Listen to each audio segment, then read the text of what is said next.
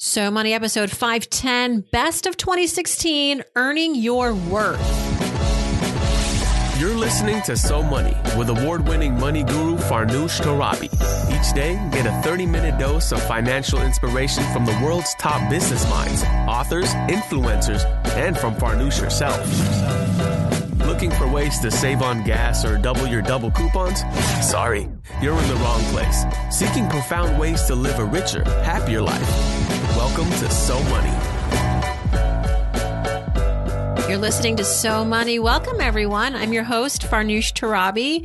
The year is soon to wrap, and we want to finish 2016 on a high note here. So I'm continuing a very fun tradition that began last year on the program. For the next two weeks, we'll be sharing some of the best of So Money 2016.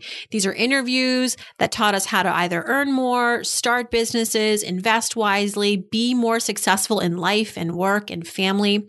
Today's theme we've decided is going to be negotiating and earning your worth. We covered a lot of terrain throughout the year on this topic. And it's one of the so money tenets, right? That there's a limit to how much you can save. So at that point, just start earning more. It's one of my favorite topics, and this will be a longer episode, just a heads up, because there's just a lot to go through. And I wanted to bring on some of the best of the best of, of the year. Our first flashback episode is an interview with Katie Lane, the creator of Work Made for Hire. It's a blog. And this is from episode 441. Katie, if you recall, helps artists and freelancers get paid fairly for the work that they do. It's so important because it's quite hard to know what you're worth if you're a freelancer. Sometimes when you work a nine to five in a corporate setting, it's easier to kind of get that feel, get that sense. There are websites that can direct you towards those kinds of numbers. But if you're a freelancer, how do you really figure it out? Now, in this excerpt, Katie talks about the myth that some of us walk around this planet carrying in our minds that some of us are just not good negotiators. And she says that is absolutely false. Take a listen. Lately, I have been obsessed with this theme of getting what you want through negotiation. It's one of my financial philosophies that you don't get what you deserve in life. You get what you negotiate. Exactly. And you get what you ask for. You get what you ask for. I think this is an important life skill that we should teach all children. It is something that can manifest itself in your, not only your financial life, but your career, your relationships. If you plan on dominating the world through, you know, politics, whatever, like it, it is universal this skill. Absolutely. Yeah absolutely. I have people who tell me you know oh i never negotiate so i don't know how to do it. And i'm like are you kidding me? Why do you have friends? do you have friends? Yeah. Do you, you know like do you have a do you have a, a, partner? Or you know have you ever tried to go out to dinner with more than two people and decide on a restaurant? Because if you have you negotiate. You're good you just at don't it, right. Give yourself yeah. more credit. Exactly. And you and you have skills. You just don't realize you can apply those skills to the bigger negotiations or the negotiations that you're identifying as intimidating. Ultimately, negotiating, I think in a lot of people, it is an emotional concept. You know, this idea of, oh, negotiating, it's stressful. It's, there's going to be a winner and a loser and you don't want to be the loser. Right. you um, really have to protect yourself. Yes. So Let's start there because I think there's an emotional barrier to get over. We are obviously negotiating all the time. We don't give ourselves enough credit for it. Why are we so adverse and so anti negotiation? I think part of it is that that win lose idea, which is part of the reason why the the, the phrase win win has become so popular. We want to build relationships with people, right? We're, we're not interested in going in and destroying relationships with conversations. We're also really scared of what we can lose uh, by asking for more. So we tend to avoid those conversations as much as possible. But as we said in the beginning, you can't get things that you don't ask for. And you are negotiating relationships and interactions all the time. So there has to be a balance. One of the one of the things I try to remind people of is you have a lot of skills and you're using a lot of skills that are going to help you with negotiation right now. You don't have to start off doing the thing that's scariest for you, but you do have to be more intentional about trying negotiations, about identifying something and saying, "All right, that makes me uncomfortable, but I think I can tackle it. So I'm going to take these skills that I, I, I've learned and I know I can use well, and I'm going to apply it to this negotiation and I'm going to see what I learned and then take that and apply it to the next thing that makes me a little bit uncomfortable. And eventually you'll find you're doing stuff that, you know, a couple months ago you would have never dreamed of tackling just because you've taught yourself that you can manage it.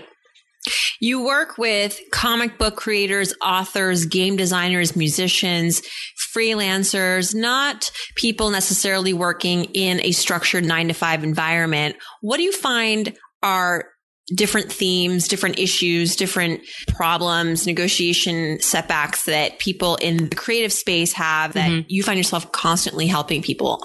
I think the thing that's obvious is you get to negotiate your rates. So unlike having a salary where you know you're going to get a certain amount of money every month, every time you engage in a new project, you're in the position of having to negotiate over money.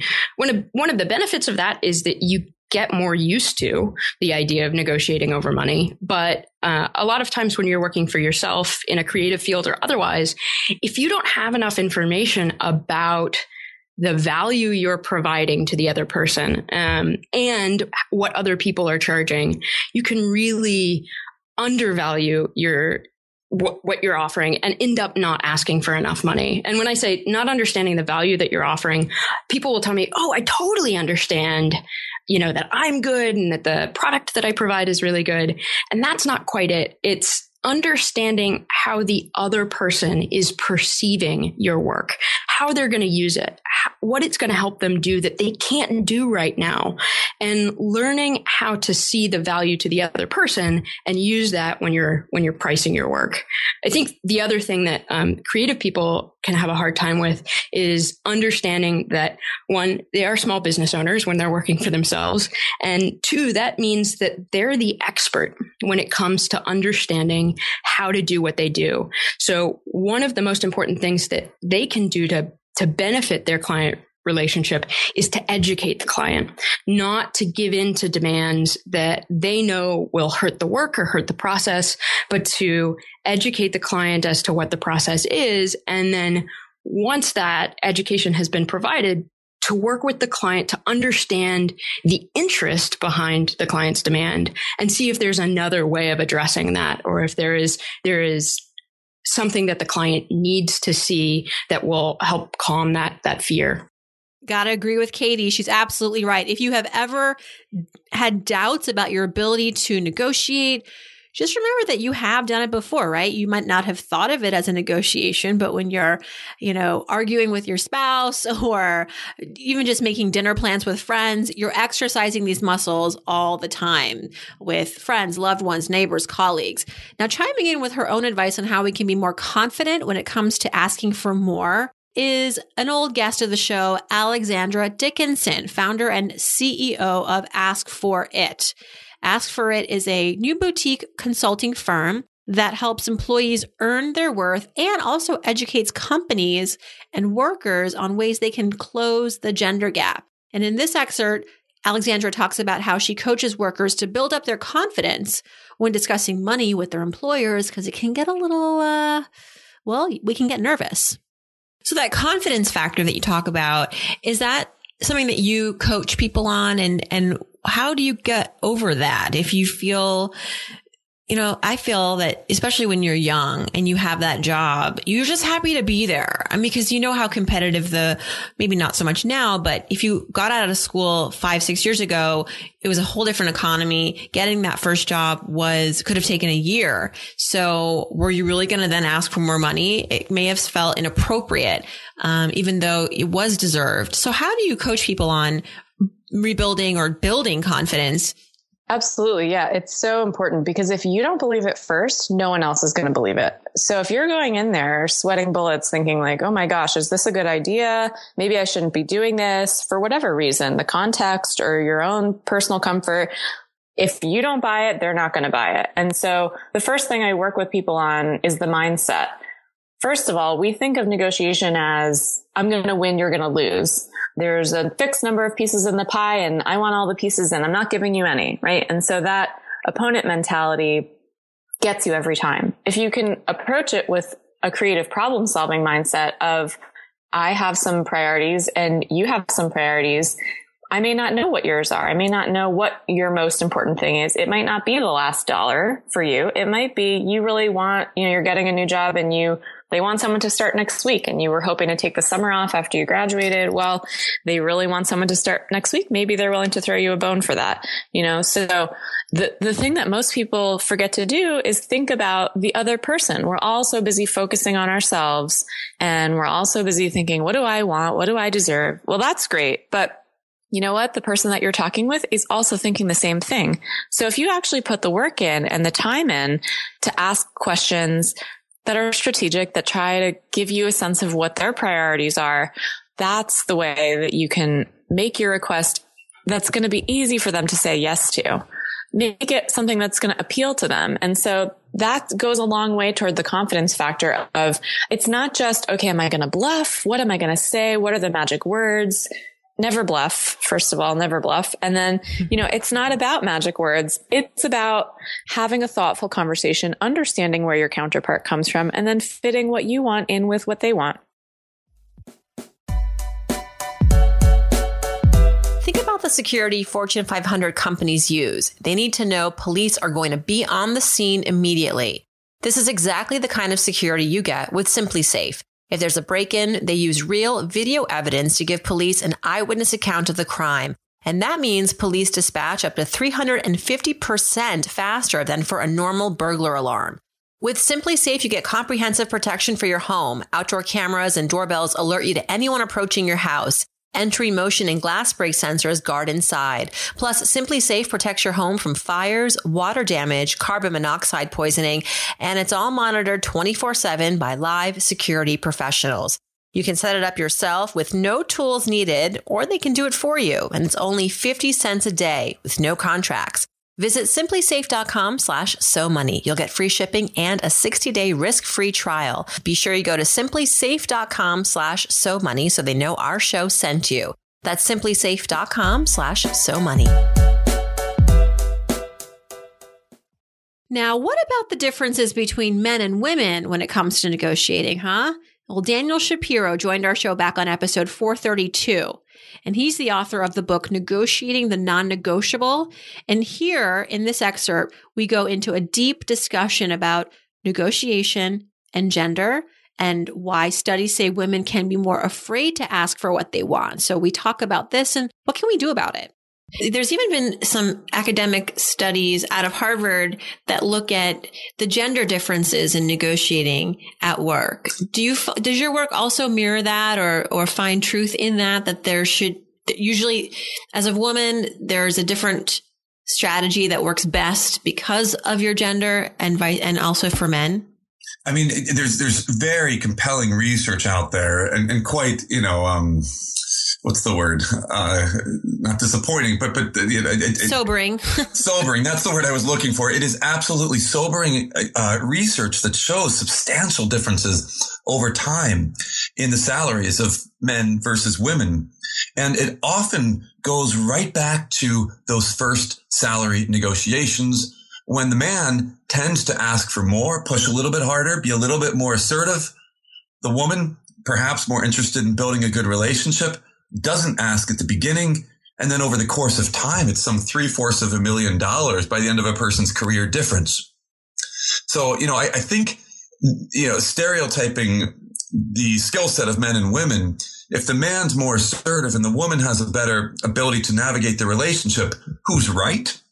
I would argue they're both right. You know, I want the male or female negotiator to build that good relationship and to be assertive no matter your gender. So if the woman walks in and is somewhat fearful about asking for a bit more in terms of the initial salary or salary or promotion, my sense, practice. You know, sit with a friend the day before that interview or that conversation, practice with a friend, have your friend be the boss and have the boss maybe even be a little jerky. You know, no, we can't do the raise. What are you going to say? How are you going to continue to assert to make sure that your interests get met? And of course that the boss's interests get met as well. In the Business Insider piece, you actually recommend that you, as the person seeking the raise, play the role of boss, of manager, because perhaps that's what ultimately is going to give you the sense of empathy. And how important is empathy when it comes to negotiation? Well, I, I, I, this is the single most powerful thing I, I think I do when working with CEOs, with heads of state, with distressed families, is to literally have them sit in another seat and pretend to be the other person with whom they're negotiating or negotiating against. Because once I understand the mindset of that other person, empathically really feel what they're feeling, I am much more able to influence them. Because I know, I know where they're coming from. I understand where their mind is at. Now I can change it. I think empathy, to your point, is essential. Uh, and, and, the way I, I see it, it boils down to one single concept, appreciation. We all want to feel appreciated. You said it at the beginning of our conversation. We want to feel heard and understood. And, and we all want to feel that. The problem, I think, whether it's at work or at home with one spouse, is that each of us in a conflict desperately wants to feel appreciated by the other person, but neither of us wants to do it. You know, mm-hmm. I'm not going to appreciate you until you appreciate me. You say the same thing. We're now in a stalemate. But that offers you the opportunity because if, if only you, one person in that relationship works to appreciate the other side, they now feel heard and they're more likely to you know, put down their window and, and listen to you. Our final highlight on this topic, negotiation and earning what you're worth, comes from the CEO of Goop. It's the weekly lifestyle publication launched and curated by Gwyneth Paltrow and her team. Now, prior to arriving at Goop, Lisa was the president and CEO of Martha Stewart Living Omnimedia. She also co-founded Oxygen Media as uh, both the president and COO. She and her team ultimately sold Oxygen to NBC for about a billion dollars. So, as someone who has managed a few people in her day, what does she like to hear when being approached for a raise by one of her employees. Any advice for women as they're looking to, uh, as you said, you know, get paid for what they're what they're worth, and um, you know, to to make sure that they're yeah. compensated well. You know, women are notoriously bad at asking for raises. So one of the things I do when I'm doing a review with someone or looking at their position in the company is I try to say, okay, now ask me for a raise because sometimes someone will come to me and say, I want more responsibility, I want this job, and they won't actually ask me for a raise. And I was like, wow, you need to ask me for a raise. um, I don't always give them the raise, but I want, I want to be asked and I want to teach people to ask for a raise. So I think it's really important that you stick up for yourself. I also think it's really important that everyone understand that it is actually a negotiation and it is not personal. And I think that's a really important thing for people to learn. And so from your perspective, what is the right way to ask for a raise? If someone's coming to you for a promotion, more money, what what do you want, need to hear? What do you need to see? What's the what? How does the meeting have to go? So I love when someone comes and tells me what they've accomplished. Here's what I've accomplished for you. And here's what I've done for the company. I'm really proud of all the things I've done. And then generally I say, well, what do you want to do next? And they say, here are the five new things I want to take on. Here's why I think I'm capable of doing it. And here's what I think the compensation for that position is. And I want them to have some basis for it. Like, have you thought about it? Have you talked to other people? Do you know? When you're and that's usually a pretty successful conversation with me. Yeah, and and for women, and there's been studies done about the demeanor, right? So men can go in and go fist to the table. I deserve this. I want to get this. This is why I think I'm worth it. How how how important is demeanor in a meeting, and and how does gender Im, Im, impact that, if if at all? You know, I, I think demeanor is always important. I think being logical and not emotional is really important in a conversation about a raise. This is not about emotion. This is about what I'm worth and what I can accomplish. You know, I've worked so much with women in the past since basically 2000. 70% of oxygen was female. Probably 90% of goop is female. So I'm really, I don't often experience the male way of doing things, which is very nice. But I, do know it. And I am always encouraging people I work with to have that sort of logical demeanor and take the emotion out of the conversation. That's right. Just leave your emotions at the door when you're asking your boss for a raise. You know, I just finished an interview that's airing in the new year on this topic. And I was talking to a magazine editor who said that when her employees, men and women, ask her for more money, what she really doesn't want to hear is about their financial hardships. You know, some might try to tug at her emotions or, or get her to empathize and mention how they are struggling to afford childcare or that their student loans have gotten to be so high. And that way it may be well and true, but she said just focus on the performance at work and why it merits a raise. Period. End of story.